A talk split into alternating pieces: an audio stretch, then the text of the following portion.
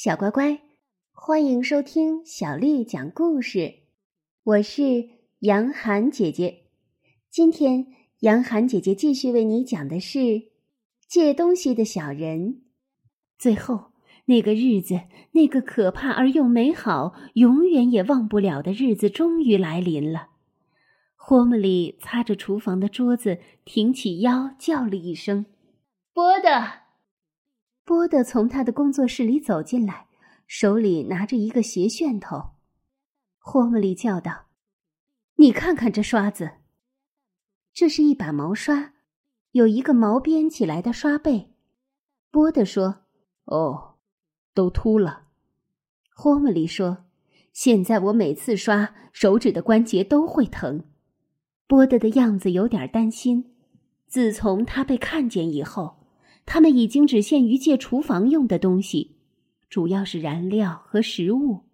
上面的厨房灶底下有一个旧的老鼠洞，夜里炉子没火或者火很弱的时候，波的可以用它做管道，把东西卸下来，省得搬运。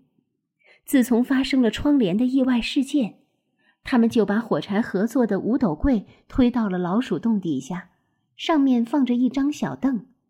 波德在霍姆利的帮助和推搡下，学会了从这个管道钻上去，而不是只往下滑。采用这个办法，他就不用冒险进入巨大的门厅和过道。他可以从厨房黑色的大炉灶底下跳出去，弄来一个菜头，或者是胡萝卜，或者一块可口的火腿。即使火灭了，炉灶底下常常还会有热的余灰。他刚露脸，德赖福太太挥动的一把大刷子就扑面而来。他在霍米利的头顶上缩回来，身体烫伤，浑身抖动，把灰咳出来。有时候火正旺着，波德忽然像是来到了一个炙热的炼狱底下，白热的炭火落下来，在夜里火通常都灭了，波德终于能够穿过灰烬进入厨房。霍姆里说下去。德莱佛太太出去了，今天是她的休息日，而索菲姑婆躺在床上十分安全。我担心的不是他们。怎么？那男孩子不在这里了吧？我不知道，总归是冒险。冒险总是免不了的，就像是在煤窑里，煤车来了一样。不过另外两个，就是德赖佛太太和他。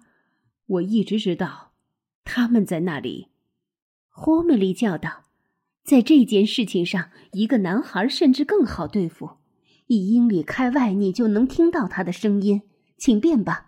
不过，冒险这种事情不像是你说的。”波德叹了口气：“那好吧。”他说着，转过身去拿他借东西的袋子，把孩子也带去。我说：“霍姆里，为什么不能带？”今天正适合，你不过到前门。如果你觉得紧张，你可以把它留在时钟旁边，在那里随时可以钻到洞底下。就让他去见见世面吧，求你了，阿利埃蒂。当阿利埃蒂跑进来的时候，波德再一次想说服霍姆里：“你听我说，霍姆里。”霍姆里不听他的。阿利埃蒂，你想同爸爸一起去？到门厅那里，从门垫子上给我借些毛来做毛刷子吗？阿里埃蒂乐得跳起来。我可以去。好，脱下你的围裙，换掉你的靴子。你去借东西要穿轻便的鞋子，最好去穿那双红色的小羊皮鞋子。他不会有事的，你将会看到的。阿里埃蒂跟着爸爸沿着过道走，心开始跳得快起来。时候终于来临了，他觉得简直忍受不了，他感到轻飘飘的，发抖，紧张的，感到空虚。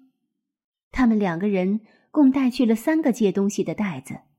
波德解释说：“万一我们能捡些东西，一个不好的借东西的人会由于少拿备用的借东西的袋子而失去很多机会。”小乖乖，今天的故事就为你讲到这儿了。如果你想听到更多的中文或者是英文的原版故事，欢迎添加小丽的微信公众号“爱读童书妈妈小丽”。接下来的时间，我要为你读的是宋朝诗人朱熹写的《春日》。春日，宋·朱熹。胜日寻芳泗水滨，无边光景一时新。等闲识得东风面，万紫千红总是春。春日，宋·朱熹。胜日寻芳泗水滨，无边光景一时新。等闲识得东风面，万紫千红总是春。春日，宋·朱熹。